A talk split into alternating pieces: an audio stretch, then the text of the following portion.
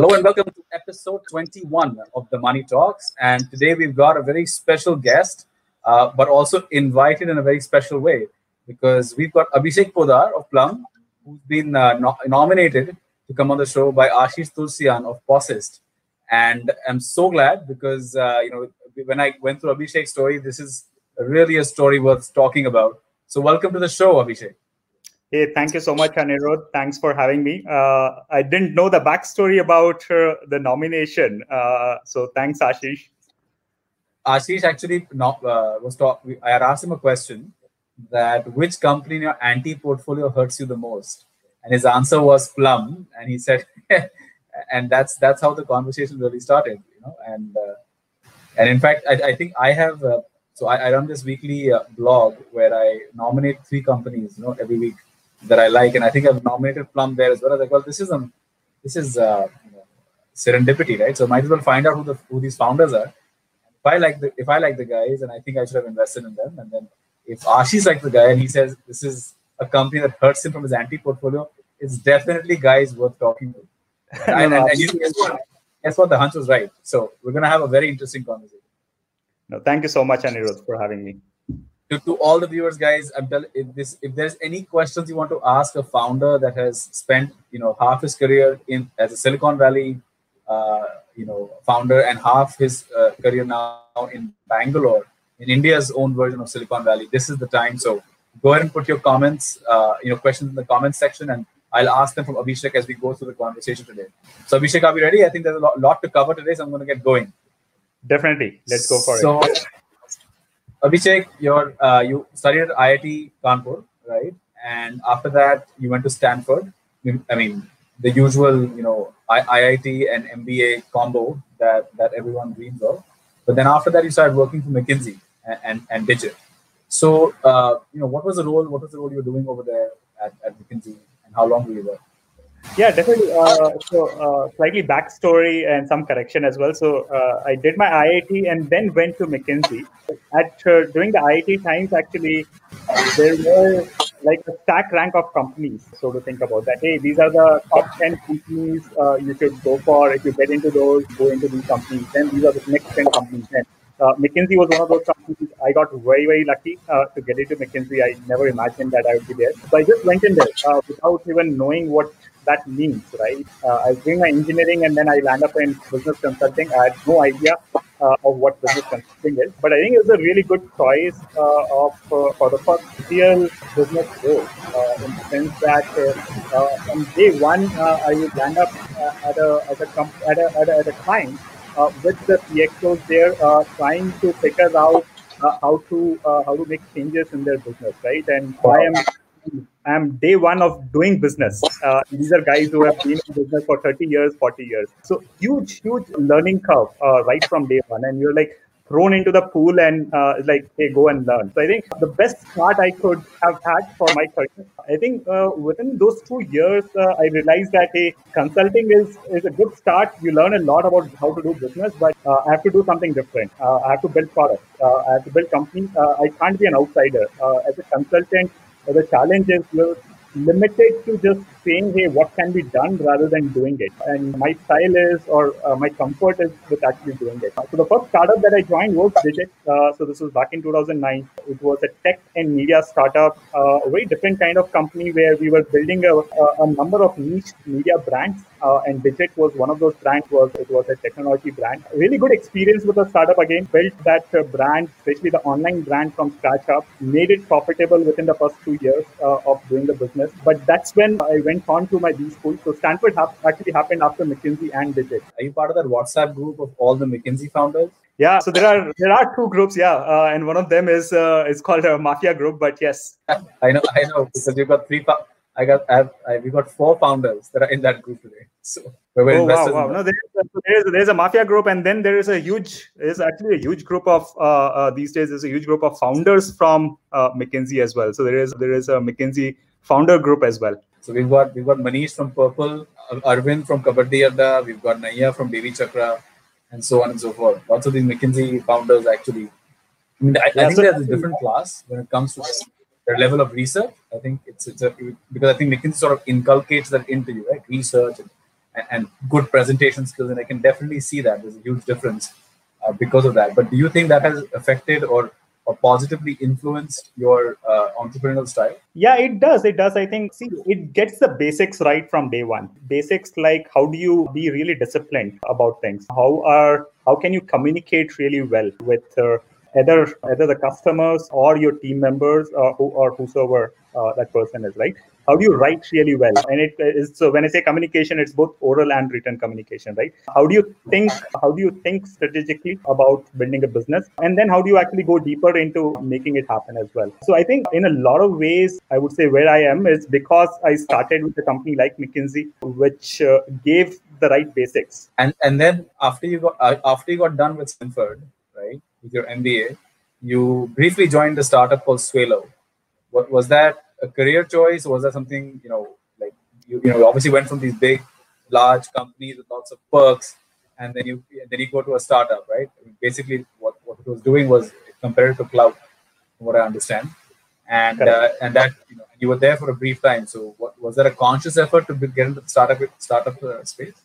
Yeah, so that was a, actually that was a very small stint, and that happened while I was at Stanford itself. The idea there was to so I was very new to Bay Area. That was my first time, literally in the US and literally in the Bay Area. Right, uh, I had heard a lot about Bay Area, but I had no clue about what that is. So for me, it was just absorbing as much as possible, and one way to absorb that was being at one of the startups. So I did spend a few months at Swalo. Uh, it was very similar to Cloud. A very early stage, we were a team of ten people, got a good flavor of all parts of business. And and building business. But right uh, within the within the third month, actually, that company got acquired by Facebook. That was that was a that was literally a very very short stint. And again, uh, I was already I was doing my masters. I hadn't completed my masters, so I couldn't just move to uh, move to Facebook. So that that stint ended within within those three months. But uh, again, a really good exposure to uh, how Silicon Valley startup works and how it's different from uh, from an Indian startup. When I say Indian startup, 9.9 Media was an Indian startup, but that was back in 2009, right, where uh, the startup craziness hadn't happened in India. Very very few people were doing startup. People didn't know about what the Silicon Valley culture is, right? So people,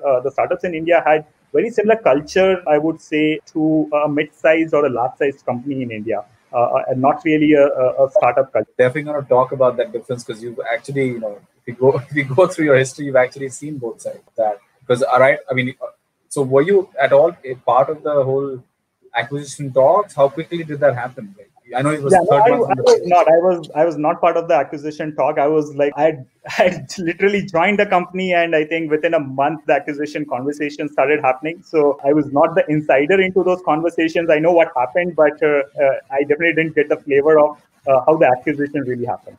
But were you there to pop the champagne though, or, or, or was that was that only done by the founders?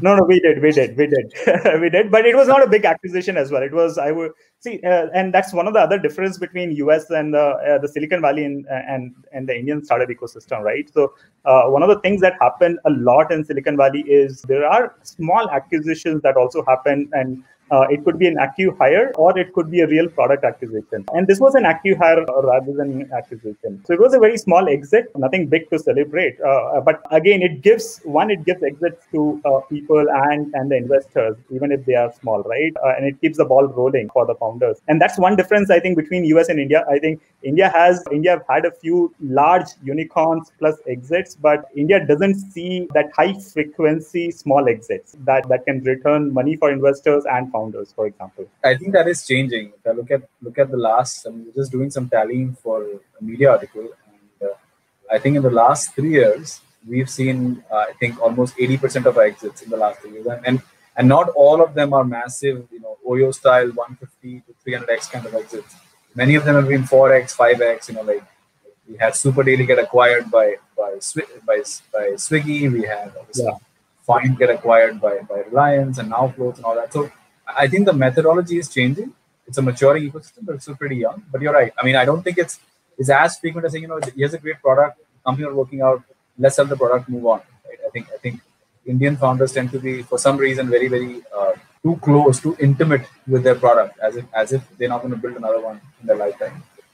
No, I think it's both the founders and the and and the and how the large companies think, right? Think of uh, see in in the US, who is doing this acquisition? It's the Google and the Apples and the uh, Facebooks of the world, right? And these tech companies have realized that one of the fastest ways to grow is to acquire these products slash talent. But you wouldn't see, I think Reliance is showing that, and you've seen a lot of smaller exits because of Reliance. But uh, uh, apart from that, if you look at the top five companies in India, maybe you'll see three or four examples of those exits. And if you compare that to US, if you look at those top five companies, they would you would probably see hundred exits. I think I mean we're obviously digressing a little bit, but but I think a part of that is also you know because most Indian tech companies don't have great market valuation. Right? If you look at the US tech companies, I mean they dominate.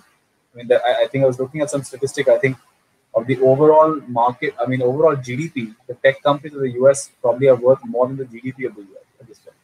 But then you, you left, uh, I mean, you, you graduated, you started a company called Rent RentZeal, right? And it seems to be, it was a passion project, you know, basically renting party, uh, party supply rentals.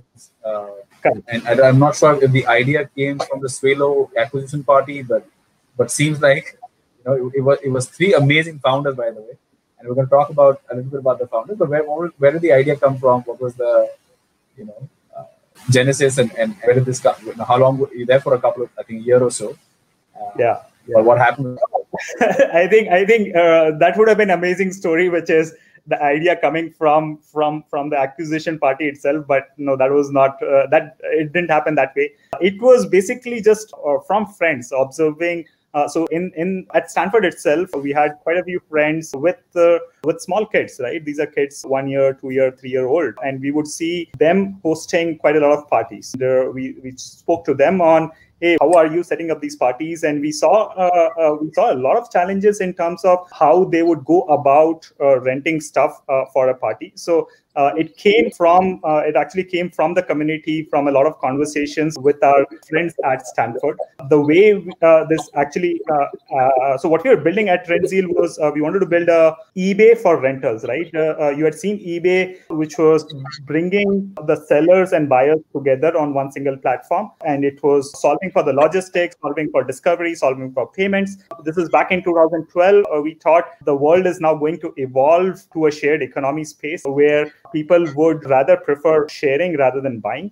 And this could be anything and everything in the world, right? I mean, uh, in the US, uh, the two largest uh, rental industries are cars and houses. Uh, but beyond those two industries, uh, nothing had really evolved as a large organized rental market. So there were large pockets of rental markets, uh, and party supplies was the third largest market. Actually, if you look at US, in US annually, twenty billion dollar of rentals, party supply rentals happen, but completely fragmented, uh, com- absolutely fragmented. All non-tech small mom and pop shops doing that rentals right and then you extend that to other industries be it uh, be it clothing be it camping gears camping is a huge industry in, uh, in the us again you extend it to any industry any product that uh, you could imagine uh, and there is a rental industry out there. Uh, so our idea was how do you actually build that eBay for rentals? And we explored a few models. Uh, we explored a peer-to-peer rental model figured out that hey the market is not yet there to build that. You need a lot of trust in the market and very hard to build that trust uh, at least in the next decade or so. So we evolved that into then a more ebay like which is small business to consumer product rental. Uh, within that we chose party supply as the first uh, vertical to go after. So party supply was just a go to market for us, uh, was an entry point, but our goal was to go into all the other verticals. Interesting. Actually, I, I, I evaluated, evaluated a lot of businesses like that early in the fund. And I thought there really was a business. I mean, what you were talking about 2012, I thought there was a business then in 2018 in the similar space. Uh, but but it, but again, it, it is a very tough space, you know, especially in India. Like you said, more than the trust, I think it's also the uh, you know we don't really have mathematical models that people understand. Like it's my acquisition price, my you know written down value, and then I have to recover this. If the, if the founder doesn't understand that math, you know, can very quickly lose money here. That's no, India, that we, India the second problem, which is people don't appreciate anyone else's property. Uh, true, and and not just that. I think they also feel that they always feel like I'm getting gypped, right, in some way or the other right? So it's always like you know I can get this cheaper, I can do this cheaper, and then the EMI model in India, it's it again competes with that model. So so you've got all of that happening, but you put together a pretty awesome team. Uh, Abhishek, you, Vivek Goyal, Varun Dodla, all three of you guys. How did you guys meet each other? Yeah, so Varun uh, actually was one of my classmates at Stanford, uh, MBA classmate. Uh, so had known Varun for quite some time, and uh, we were actually this was an idea that uh, we worked on together uh, right from day zero. We figured out that hey, this is what we want to build, and then Varun was actually a close friend of Vivek's wife, and that's how we first met Varun. I think at one of the parties, and we started talking, and he, he eventually liked what we were thinking and what we were building and decided to join us as a co-founder. I think we are a pretty amazing team. Actually, Varun is one of the investors in what we are doing right now. Uh, and uh, Vivek is again back in uh, India is building an amazing company called Play Shifu. A very, very, uh, very amazing product. We've done the research on this. He raised over 20 million from Chiratae and Varun's working in a company that just raised 14 million in March. So I guess the powerhouse team, and you've obviously raised a ton of money yourself, so so you know powerhouse team that that main you know hopefully if it had gelled together would have probably been a unicorn right? no i think i uh, i think so. Uh, we, we did uh, for a year and a half. Uh, i think we're an amazing team. I think it was just wrong market to be in. Over time what we figured out was uh, the unit economics is very hard to make it work. The kind of operations that is required to build and scale this business, and the cost doesn't support the kind of business that is uh, that we're building.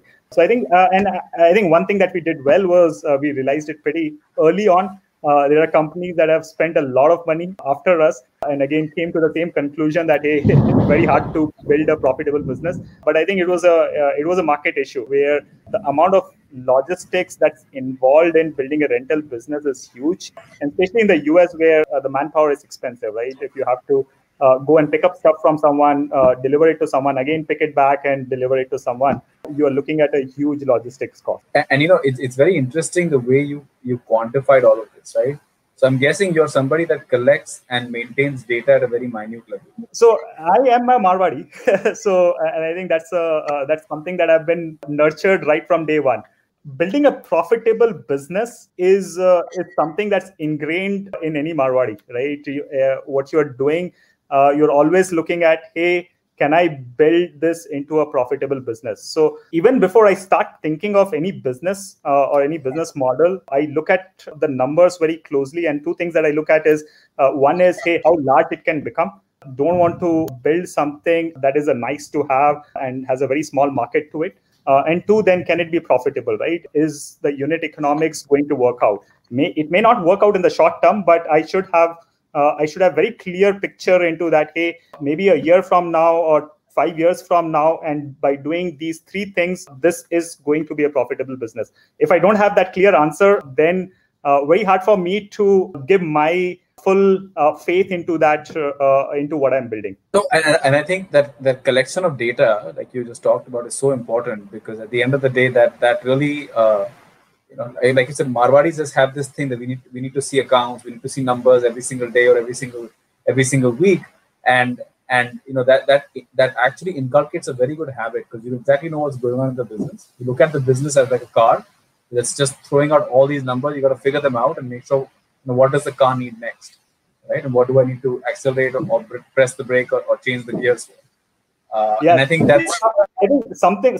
Sometimes it happens to our disadvantage as well. Uh, I think sometimes we get too too focused on the numbers and uh, forget looking at the big picture. So sometimes it hurts us as well uh, in terms of building a large company, but uh, a lot of times it does help. I think it helps you more often than not. I think there's obviously innovation in those numbers to look into. But so how's your relationship now with Vivek? I, I know Varun invested in Plum, uh, but but how's do you guys uh, you know exchange a lot of ideas because Varun's still still in the valley and, working in an amazing amazing company as chief chief architect. Yeah, no, uh, both of them are really, really good friends. Vivek is actually back in Bangalore. Vivek came back to Bangalore uh, a year before me, and he kept pulling me back to Bangalore. Uh, uh uh, so really good friend. We exchange a lot of ideas, both on what we are doing. Heavy user of his product as well. But uh, end of day, yeah, really really good friends with both of them. I think it was just uh, that the idea didn't work out, and then he was someone who wanted to uh, start his next venture immediately, right after that when it didn't work out. So he moved back to India. I wasn't ready to move back to India, uh, so he started something uh, on his own at that time. Because you were about to do the dream Abhishek, you're about to go work for Google, and yeah, you worked there for three years. You know? and, yeah, I, had a, I, mean, a loan to pay. you had a loan to pay. well, if you go to Stanford, you're definitely going to have some loans to pay. But but that being said, I mean, uh, what was that like? like did, how did you get how did you get into Google? No, so that was uh, so uh, actually Google happened uh, right when I was at Stanford. I I had done a few interviews uh, during that time and had a few offers, including Google.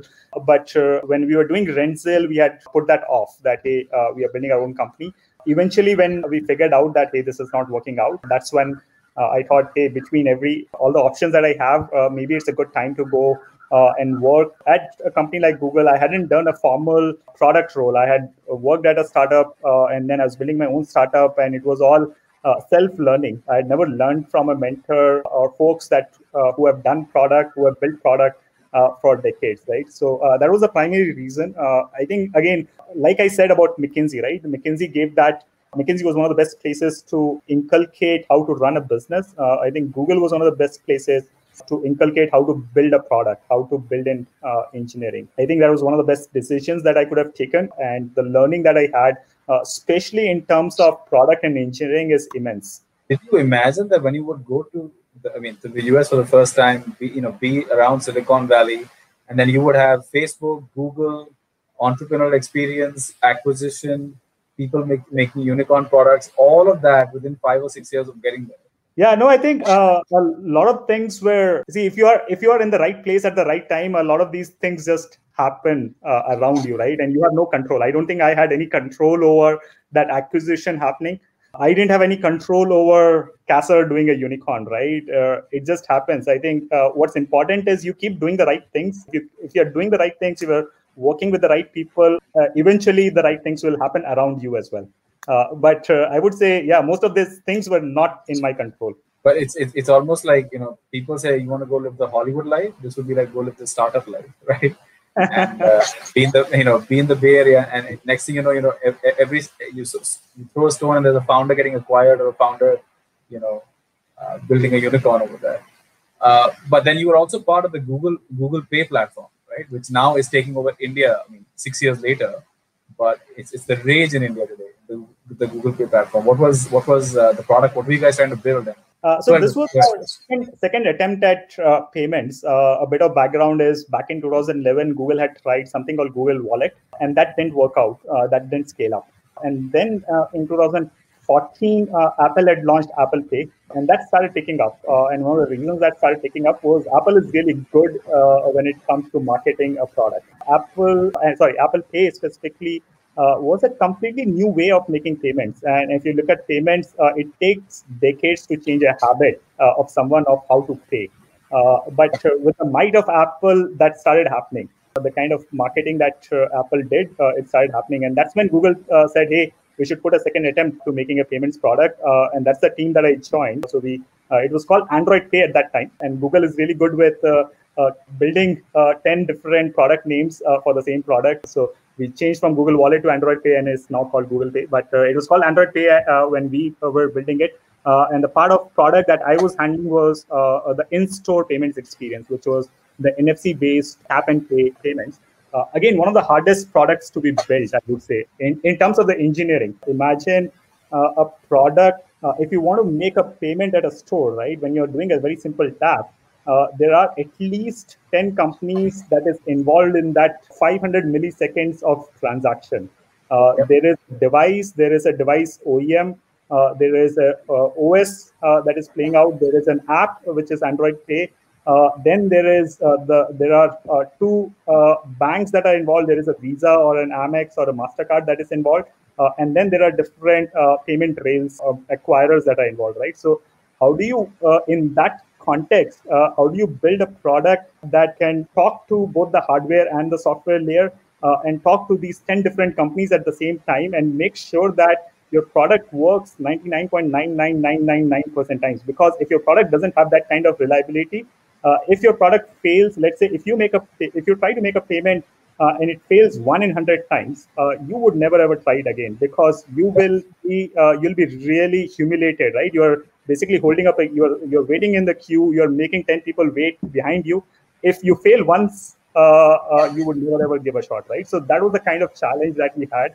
Uh, so one of the most complicated products to build but i think uh, in the us it has started seeing a lot of traction. But india product is actually quite different. Uh, the product that you're seeing in india was a completely different initiative. It was started in India by the India team, and the kind of scale it picked up is amazing. We never expected that. Whenever we uh, discussed at Google that hey, we should build a payments product for India, this was back in 2014, we would never prioritize India. We would think that hey, India doesn't have any potential for a product like this, and this was a completely different team in India that came up with with Google Pay. Uh, and I think a lot of that was driven because of what was happening in the Indian market at that time, uh, UPI coming in. But uh, I would say uh, it's uh, that's a completely different and amazing story. Yeah, it was more 2016, 17. I think I think you know, this was all happening behind the scenes. I think people didn't know what was really going on, but now when I read reports about how UPI wants now other countries want to adopt UPI there because it's such a simple product. Uh, it, it, it's a proud moment, right? I mean, it's almost a government-backed uh, product that is, that will now get exported across the world. So, so good. Up. So you you were, with Google now. What what were your takeaways? Google, I mean, I, I visited the Google campus to through Personal Connect. I was truly amazed. I came back with so many things that I implemented back when I came, you know, came home to Artha. But for you, what were some of the takeaways you took from Google's culture? Yeah, I would say uh, is uh, it's a very different culture than uh, what I'd ever seen anywhere else. Uh, it's a culture which is very engineering driven. At Google, engineers are the god; they are the decision makers in a very true sense. And it's because of who the company was started with, right? It was Larry and Sergey who started the company, who are engineers at heart. Uh, so it's one of the very very few companies which is driven by engineering. And there is good and bad to it right? The good is uh, you are solving the hardest problems because engineers don't want to work on something that's very trivial uh, in nature. So if you look at the most complicated engineering problems, you can expect Google to solve it, uh, be it the search engine of the world or the self-driving car of the world. The bad part is uh, uh, that uh, a lot of times uh, to build a large business, you need a lot of other components, right? Be it uh, operations, be it marketing, and those are things that I would say Google is not good at, because of which a lot of other products, like let's say Google Shopping, didn't work out. Google tried many many attempts at e-commerce never ever worked out. Google tried many attempts at hardware uh, never ever worked out right? So uh, uh, it's a different culture uh, but i think the good part of the engineering culture is and again you can say hey are companies like google there are companies like apple right? But these are two very different companies uh, at the heart. Uh, google is a very very bottom up culture company where the, the junior most engineer can come up with an idea and actually make it happen, try it out as a product, and actually launch it in the market versus Apple, which is very, very top down. Uh, and I think over time, I realized that hey, there is a culture that I associate more with, uh, uh, which is a bottom up culture, uh, which is Google rather than Apple. So if I would ever work at a company, if I would ever want to build a company, I would want to build a Google rather than an Apple. And and that's I think that's what took you next. The next destination for your career at that time was Hypertrack which is a live location platform in the cloud offering developer tools for mobile application developers and companies of all sizes worldwide. Right, tools that contain iOS, Android SDKs to generate live location data that is then consumed through webhooks, APIs, or visual experiences on the web. The company raised eight and a half million from a number of uh, very marquee funds, Nexus, Founders Fund. Uh, it had Deepinder from Zomato also as an angel investor. Uh, how did this you know you, this this is the company back back in bangalore i'm guessing. And uh, yeah, so how did this happen? Yeah no very interesting story. So this was uh, actually uh, uh this was an idea uh, originally by kashyap. Uh, kashyap is again one of the serial founders but i had known kashyap for for last 10 years. Very interestingly i was i was a customer of Kashyap when I was at 9.9 Media and Kashyap was running his company called Chaupati Bazaar. So I had known Kashyap for the last uh, uh, 10 years and he was, he was, uh, he started imagining what he could build around live location. Uh, this was back in end of 2015 and he was in the Bay Area. Uh, and that's when we were catching up and uh, a lot of things clicked and we decided that, hey, I should come in and I should move to pack my bags, move to India uh, uh, to build Hypertrack with him. One of the things that I think two things that excited me. One, because of Google My Business. So Google My Business was actually a part of Google Maps product. we were within a Google Maps team. So I had a lot of context about building mapping products and building live location products or location products, not live location products. Uh, so uh, when uh, Kashyap described what he was building, I had context of what can be built uh, and why Google can't build it. And this was one of the questions that uh, everyone would ask. Hey, doesn't Google already provide that? Or hey, can, not Google get this maybe in a few months down the line? And I had a very strong conviction that hey, Google can't. That eventually led to moving back. Uh, we started in Delhi actually for we were in Delhi for a uh, for actually a year and a half. Then we moved to Bangalore for the next year and a half. But now the entire team has actually moved to the US, uh, and Hypertrack is completely being built out of the US. the US now, well, it's gone back. Yes. yes. And, uh, and and and you you actually joined as a, I mean you, you weren't a co-founder. You joined the company and then were elevated to the position of co-founder, which is very interesting. Not not a lot of Indian companies are known to do that. But what is it? What, what was it that you offered that that, that you know two founders who had already started the company then elevated you to the co-founder position? I mean, I didn't give a lot of weightage to that. I think the way we were working together, Kashyap, me, and Tapan at that time, we were we were all working like co-founders, but definitely this was originally Kashyap uh, and Tapan's idea. So on the paper, uh, it was not a uh, there was no position called co-founder, but uh, uh, in a couple of years, this was something again uh, that Kashyap brought in. That hey, given what you're doing and you have been, I mean, you joined in a few months later, but you have been a co-founder to us, so we should rather we should rather call you co-founder. So uh, I don't think it was a big change, but uh, I think the other reason it happened is also because Kashyap has built a lot of his companies in the US. So he knows the US culture uh, and he knows that hey, it takes a very long time to build a company, right? So in that long journey, uh, a few months here and there doesn't matter.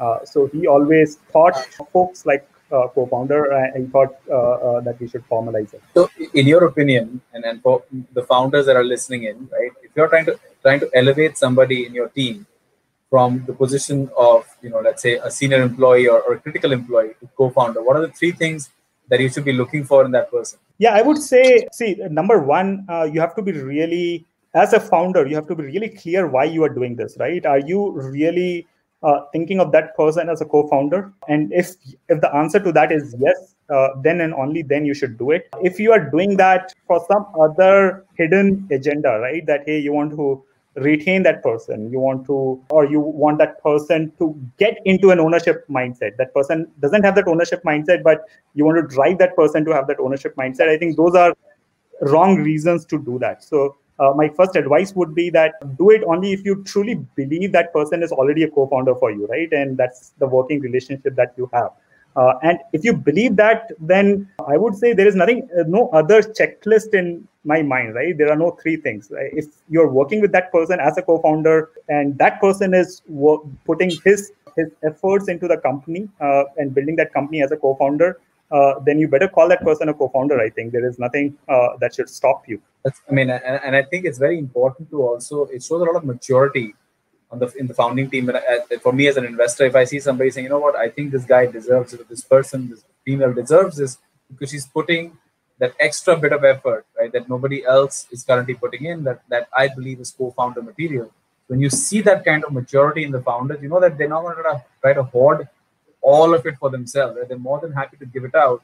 And it's so many times when you give those things out, then you get everything back in return. And so, so after, after being a co-founder, I mean, Hypertrack is still, I think, uh, an operating company in the US. What what let, made you leave that and, and you completely like jumped, you know, entire oceans at this point to to health insurance and health tech. So we'll get into Plum, but before we get there, uh, you know, what was it that that led, led to the change? Yeah, I think uh, this is a big learning for us. Uh, so we were always building Hypertrack uh, for the US market. I mean, for the global market, but US was the largest market.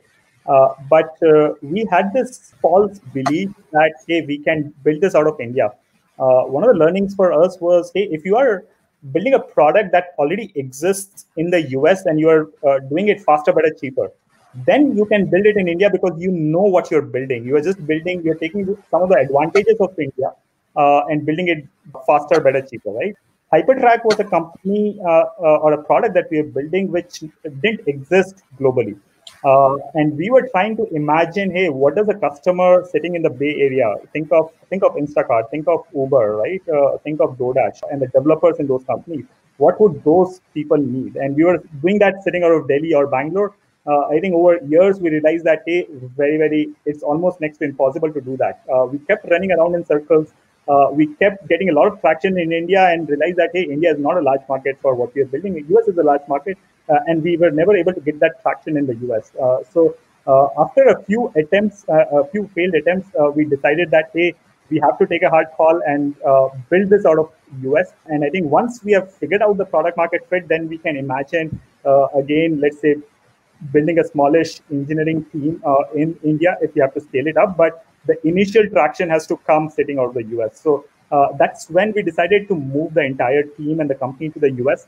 Uh, and in that uh, in that uh, in that scheme of things, uh, I had personally done a lot of move from from India to US to India. When I had to take a very hard call, something that I didn't want to, but I had to take a hard call to not make my family move back to US, completely dismantle everything. I had moved back to India to build things in India, to build teams in India. So uh, that's when I decided that hey, I'll move on to uh, more of an advisory role. Uh, so back in uh, mid of 2019, uh, I, I, stopped working full time and moved into more of a advisory role for a year or so. Uh, so that's how the transition outside Hypertrack happened. Hoping you hold you held down to all your ESOPs. I think that company is going to do very well. I, in fact, found something very interesting on the internet. I believe you developed a patent for systems and methods for receiving sensor data from a mobile device. Yes, uh, so we were we were doing very interesting stuff at Hypertrack. As I said, right, it's uh, uh these were uh, technological problems uh, that were not solved before, uh, and one of the hardest engineering problems that we were trying to solve. and the patent was around how do you how do you get real time location uh, from a mobile device, let's say a device of a uh, of an Uber driver or a DoorDash delivery boy, uh, to the uh, to the device uh, of the end customer that wants to live track uh, the delivery or the driver. how do you get that real time location and accurate location while conserving the battery on the device? Basically, basically, what you see on my Swiggy when I'm ordering from Swiggy or for, on an Uber the fact that I can track where that guy is, that is that that's the patent that you filed and received. Correct. So that's the uh, I would say not not exactly the whole uh, the patent is not exactly that, but the patent is uh, how do you do that in the most efficient way, uh, which is how do you transmit location from one device to the cloud uh, in the most efficient and a real time manner. And and and and then you know you obviously shifted gears and then you went on to do Plum right? So what? So now, now that we've come, you know, to this journey, we've come to this juncture, right? Quick question that I want to ask you: like, what does Plum do? In in in, in, a, in three sentences or less. Yeah, definitely. Uh, so with Plum, we are uh, uh, making health insurance and group health insurance uh, accessible and affordable for small businesses and startups. Uh, think of companies with uh, companies as small as five employees, seven employees, or as big as 500 employees. Uh, these companies right now don't have access to a comprehensive but an affordable health insurance and very uh, a lot of different reasons of how the market has evolved in india uh, but we are trying to reimagine uh, the whole health insurance stack in india uh, for the corporates so this is the question that didn't come with my team came with with this question because you know looking at your history all the ventures are so different right party supplies cloud competitor, Hypertrack, and now Plum. And the question they had is, how do you get these ideas for these ventures? Yeah, no, that's a that's a very interesting question. Uh, I think for me personally, uh, see what we learn over time is uh, how to uh, how to build a team, right? Uh, how to build a product. And to me, industry uh, is not really an expertise that's hard to gain, right? You can basically work uh, talk to people you can work for a few months and you can easily learn how the industry works uh, so to me uh, the excitement the learning is about uh, how to build a company rather than becoming an expert in a specific domain uh, uh, so whenever i go about building a new business to me then it is about if i restrict myself to whatever what i have done previously then it's a very narrow range of things that I could do, right? Uh, and to me, why do I, why should I put that constraint? Because uh, learning about a new industry shouldn't be that tough. So when we started building uh, or when we start thinking about Plum, uh, uh, and this is along with Saurabh, we uh, that's one thing where we were very aligned that hey, actually going and learning about a new industry is it's a very easy task for both of us, and we should be able to do that. And let's think with an open mind about uh, what are some of the largest problems that we have seen in our lives, uh, that we have seen, with, that we have heard from our friends uh, or colleagues, and let's go and solve that. And how did you meet your co-founder, Saurabh? Yeah, very interesting. Uh, uh, so this was again to a mutual friend. We were this is back in mid 2019 when I was about to leave Hypertrack. Uh, I was already uh, imagining what I wanted to build and talking to a lot of people. So one of the folks heard very similar idea from both me and Saurabh. And he said, "Hey, you guys should uh, connect. You are talking. Uh, you looks like you're building very similar things. Maybe you can exchange ideas." Uh, uh, so that's how we met, uh, just over coffee to exchange ideas. And one thing led to another. We we spent, I would say, a good four to five months dating, figuring out, hey, if we should build things together. Uh, and I think over those few months, uh, we built a huge confidence that, hey, what we bring to the table and the way we want to build this uh, has uh, so much of alignment that, hey, uh, we should actually build this together. Uh, but I think one of the things that also clicked was we had very similar ideas in our mind of what to build. So this time, you know, obviously you, you had a very little, very little because otherwise, you know, all your co-founders, you've had some sort of an association for a longer period of time. But this time was very quick. You only met the guy. You don't you don't really know him from ages ago. Uh, and and but but what were the what were the three things that you found in him that you were like, you know what, this guy is my co-founder. I'm going to build Plum for the next ten years with this guy. Yeah, no, definitely. And I think one of the learnings for me was also uh, from these experiences, right, of what uh, works and what doesn't work in our co-founders. So uh, and that's something that Saurabh was also bringing. Saurabh has done his steps as well, and he was very clear on uh, things to look in the co-founder. So we actually spent a good uh, five to six months uh, dating before uh, finally making a decision. It wasn't a uh, it wasn't a, a, one day or a one month kind of decision. It took a good amount of time. In terms, going back to your question, what are the things that we looked at? I think number one was very, I would say, alignment in terms of how we would build a company uh, in terms of values that you want to bring in to building the company. Uh, and that was very important because the end of the day, everything else would change. Uh, maybe what you're building would change, your customers would change, your product that you're building is not working out. The values, uh, if they match, then you would come up with the next best thing that you could build together, right? Uh, if you have a, a clarity of uh, why Saurabh is doing this and why Abhishek is doing this, right? You, if you have that clarity. So uh, to, to, us and to both of us, uh, that was the first thing that we talked about. Uh, and that was, I would say, that was the uh, that was a topic where we spent a lot of time on in our subsequent conversations as well. Number two was having that conviction on what you want to build. Uh, it has to come on your own. If one co-founder is trying to build that conviction in the second co-founder, that makes it really hard because maybe after a few in a, after a few uh, uh, let's say after a few losses uh, or in the time of hardship uh, that conviction can very easily go away in that second co-founder. Uh, because it was a uh, it was an acquired conviction rather than your own conviction. And to us one of the things that clicked and that was the reason we met each other was that we had very similar ideas and, and, this guy said hey you have very similar ideas and you should talk right? So we had build that conviction on our own and then met each other. And number three was, uh, uh, and this was uh, very important to me personally, which is uh, humility in someone that I work with. Uh, I have seen uh, two kinds of co-founders, both in the US and India, and both work really well, right? There's no right or wrong, but there are founders who I would say think of think of Steve Jobs, right? he's a perfect example of someone who may not have the humility, right? but he will he built a excellent, a very large company, right? But uh, he's not a person that I would want to build a company with. Uh, I would rather build a company with someone like I would say uh, Larry or Sergey, right? Uh, who is, who are very very humble. So to me, uh, that humility was very important. Uh, and again, that was that's something that I saw in someone like Saurabh again, who has done fantastic work. He has built a company, sold his company to Freshworks. Uh, but again, he was a person who was very, very humble. But then both, but you are starting a company in an area that you had very little experience in. So what, what are the challenges of this approach? Because, you know, typically as investors, we want to know, hey, listen, how long have you been in this area? What is your experience? Insurance you haven't done. You don't, you don't, I mean, you're not an actuary. You don't really, I mean, it's not a space that you understand. So what are the challenges of the approach when you say, you know, in 19, in the middle of 2020, a year ago you decided, you know what, I'm going to build this thing called Plum, and then you went for it. But what are the challenges of the approach, and how do you overcome that? Yeah, I would say uh, we actually saw it as an advantage. Uh, see, if you look at insurance, uh, last 20 years, there has been very limited innovation. a lot of insurance companies that got started were uh, by folks who had a deep experience in insurance.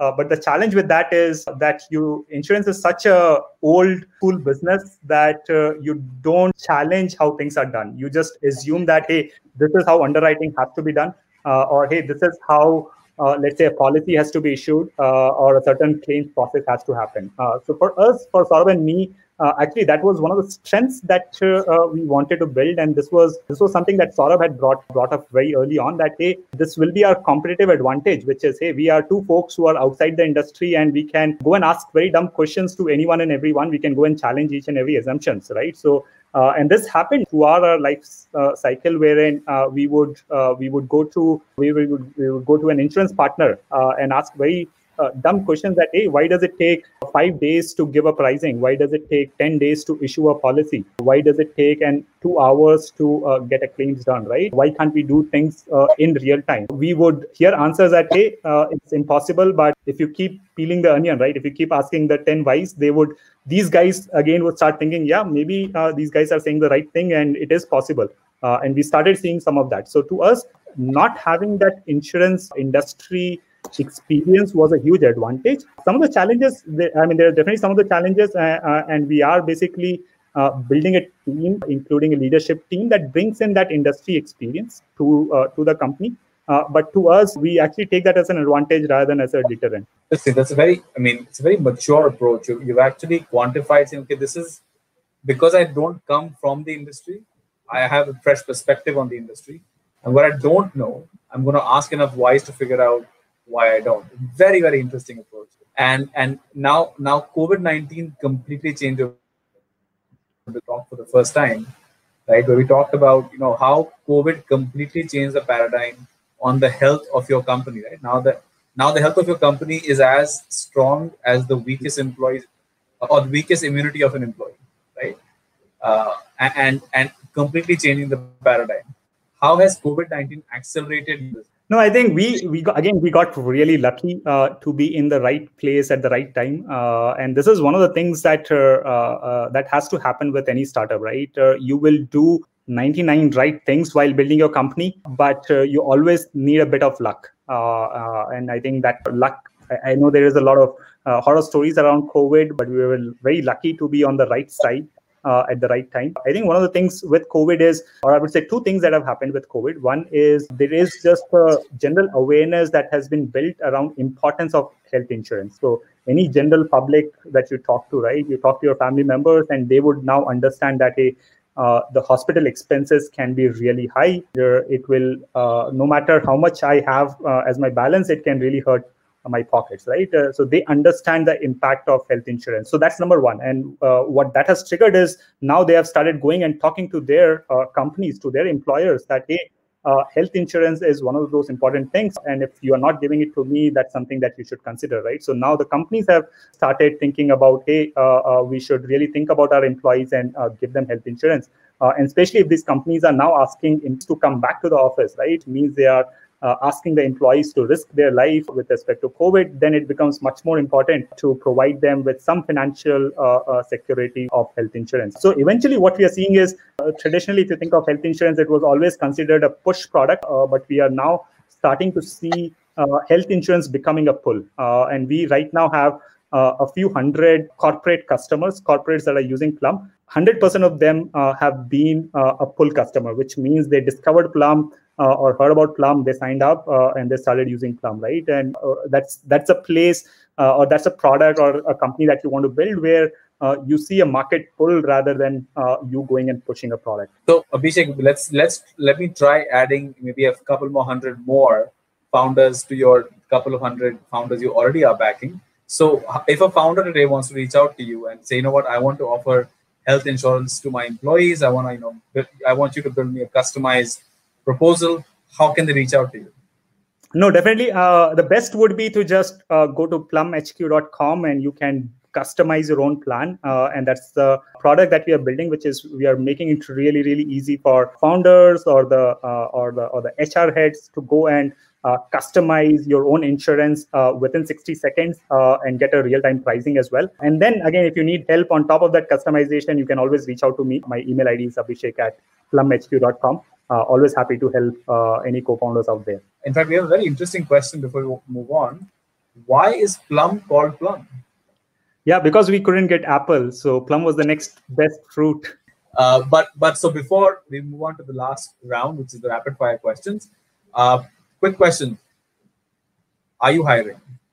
we are we are uh, we are growing really fast uh, and we are hiring. We have to build uh, a team. We have a very small team of uh, uh, of 15 people right now and we are still uh, building that founding team that would take plum to the next level.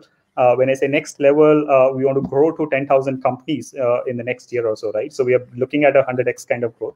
So we are hiring for i would say we are hiring for guys who can hustle right and hustle in terms of growth, hustle in terms of uh, sales, hustle in terms of engineering and building the product, uh, hustle in terms of designing. So we're looking for people uh, with all dimensions, but uh, we're looking for folks who can hustle. Abhishek, it's a great conversation so far. I know we've got about 10 minutes. We're already five minutes over. So I'm going to take you quickly through rapid fire. First question is the Peter Thiel question. One thing that you know to be true, but very few people agree with you on it. That uh, insurance can be built by an outsider one piece of advice to founders about fundraising? I would say look for VCs, uh, look for investors uh, who have patience when you are early in the game, uh, and then look for VCs who wouldn't meddle in uh, when you are late in the game. Who is your favorite superhero and why?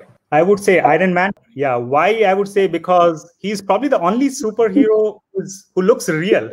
Uh, I can relate to him. I, I think it is possible, uh, humanly possible uh, all the other superheroes are very imaginary, not real world. Next question, I think you've sort of answered this before, but scaling before profitability, profitability before scaling. Yeah, I would say uh, think, yeah. I'm thinking profitability from day one, but uh, uh I would uh, take actions to scale first and then bring business to profitability. But always i will always have profitability back in my mind. Always have numbers back in my mind to figure out that hey whatever i'm doing i can make it profitable. If i don't have that answer then i won't. If you could pick the brain of one person for 24 hours ask them anything you want who would it be? Yeah i would uh, because we discussed uh, Iron Man, uh, I would say Elon Musk because he's a person again very I mean, if I have to put a real person behind Iron Man, right, then I would say Elon Musk. Uh, and he has been doing amazing uh, things, right? Things uh, uh, that guy is a genius. That guy thinks out of the box and then also makes it happen. You see guys uh, who are either geniuses but cannot make it happen, uh, or guys who will use someone else's genius but will make it happen. He's a combination of both of that. One thing you would like to change about the Indian startup ecosystem? Yeah, I would say be humble I think uh, that's something that I learned uh, a bit from the US, where uh, you would see amazing uh, founders, but very, very down to the earth. In India, this is very, very new uh, where startups are getting successful. So uh, I think we as founders have to learn how to hum- be humble and stay humble. and that's how we can make it sustainable, right? If you start lose, losing that humility, you start making wrong decisions around yourself, and you start uh, getting wrong people as well around you over time. What is your typical morning like, Abhishek? What's the yeah. first five things Oh, first thing. So I have a, I, I now have a nine months old. Uh, I think the first hour or so is just spent uh, with the kiddo, taking care of her and doing the doing the normal routine for her, including uh, making her bath, uh, etc. Uh, so very wow, different. If, if, you had asked me nine months ago, very different answer. Now a very different answer when do you get your best work done now? Morning or I'm guessing it's night now because morning. Late in the night. Yeah, yeah very late. In my, my my most productive time will be like 11 p.m. to 1 a.m. Three books you would recommend to founders. One would be Hard Things About Hard Things. Second is uh, Deep Work, and the third one I would say is uh, The Monk Who Sold His Ferrari. Great. And, and what is a what is a blog that that you are following right now?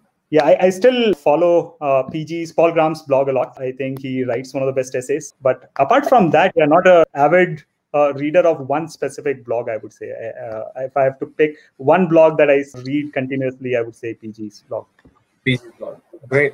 So that with that, Abhishek, we come to the end of rapid fire.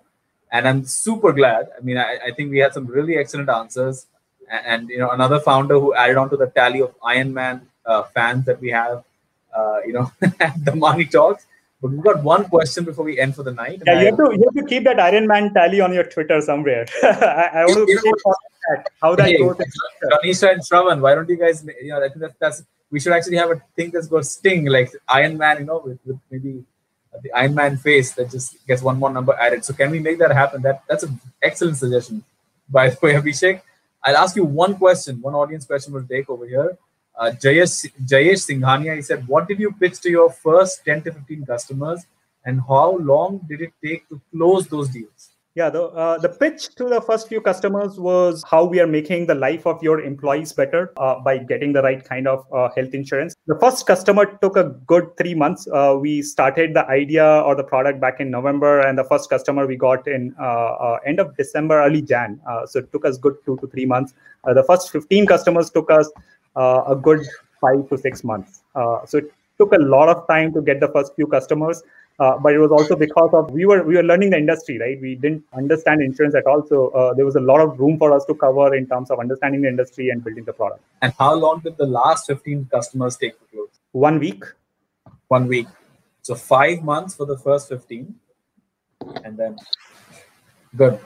That, that that's the truth. Actually it's called momentum i've been in correct. I mean, correct. as somebody in sales it's all about momentum and now i'm sure there'll be a day where there'll be 15 customers a day you'll be like you know we just closed 15 customers yesterday and we 15 customers in an hour. And you see this every single time. Just keep building on this, Abhishek.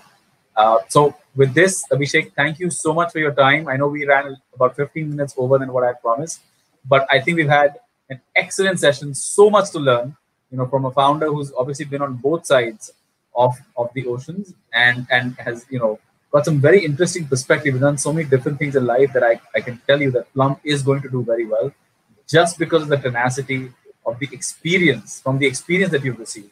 So, any final thoughts for the founders that we have? Yeah, I would say chase the right metrics. Uh, would be the only thought. Uh, don't go for don't go for metrics that don't add value to the business that you're building. Right, you're building startups because uh, you want to build some legacy behind you, or you want to solve a large problem. And if you're doing the startup for those reasons, then be very sure about uh, uh, what are those, what are the right metrics that will show that you're doing the right thing. If you go behind the wrong metrics, like hey, what's the valuation, what's the uh, amount of funding that you have raised, or some other vanity metric, then eventually in the few years down the line, you would look back and uh, regret why you did what you did. But if you choose the right metrics, and no matter how it turns out, you will learn a lot from those few years of experience. That is great. Thank you so much, Abhishek. I think you know. Wish by, by the way, wish you a very happy Diwali. I know it's coming up. You know, I, I wish really the best for Plum. I think I, at some point I'll be writing an article about how you're in my anti portfolio too, and probably co-author that with with Ashish and and uh, but we'll you know we'll we'll secretly wishing for you to go on and keep scaling the heights. Thanks a lot yeah. for your time. Thank you so much, Anirudh, for having us. Thank you, everybody. We'll see you guys next week.